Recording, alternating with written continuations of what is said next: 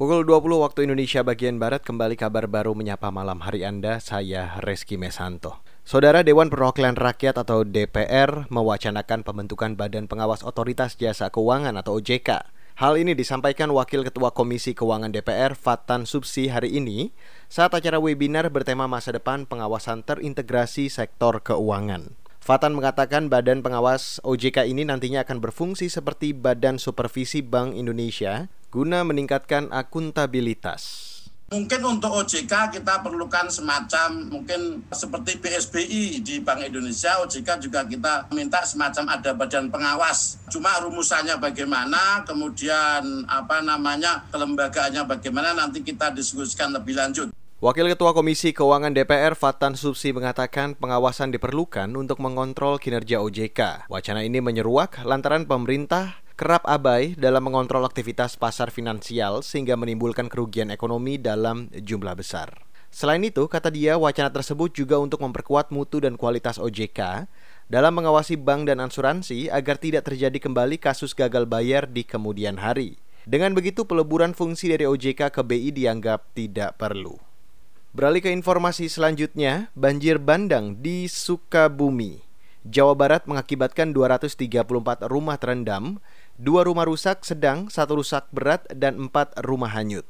Bencana alam itu juga mengakibatkan sekira 210 kepala keluarga mengungsi, 20 mengalami luka-luka, dua meninggal dan satu orang belum ditemukan.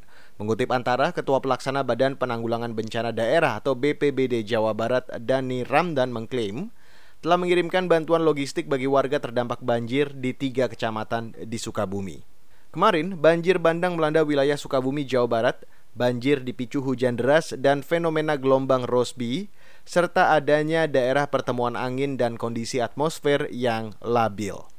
Saudara, ribuan batang pohon kopi milik petani di desa Alas Tuwo, Kecamatan Poncol, Kabupaten Magetan diserang hama kutu loncat serta penyakit cabuk. Suparno, salah satu petani kopi di desa Alas Tuwo mengatakan, akibat hama tersebut pertumbuhan kopi tidak maksimal dan menyebabkan panen buah kopi turun drastis berbuah tapi cuman apa cara ngarsane kados landren arang-arang ngoten. Wah ini arang-arang terus pami panen biasa niku berapa eh, karung lima karung atau niku paling-paling satu karung niku pun hmm. nyengko.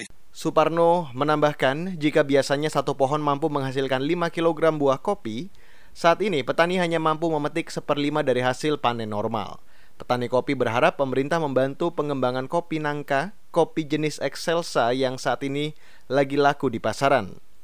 Jika di pasaran kopi Robusta dan Arabica 35.000 per kilogram, maka kopi Excelsa mencapai 45.000 per kilogram. Kita beralih ke berita dari mancanegara, saudara sekitar 90 ikan paus ditemukan mati di salah satu pantai di Australia Selatan. Selain itu, ada 180-an paus terdampar di pantai tersebut dan belum mampu diselamatkan. Dikutip dari kantor berita BBC pada Selasa ini, otoritas Australia tengah memulai operasi penyelamatan 180 paus yang terdampar. Pakar biologi pemerintah Australia Chris Carlin mengatakan paus yang terdampar dan mati diketahui berjenis paus pilot. Jumlah paus yang mati sepertiga dari total paus yang hidup di perairan tersebut. Demikian kabar baru KBR saya Reski Mesanto.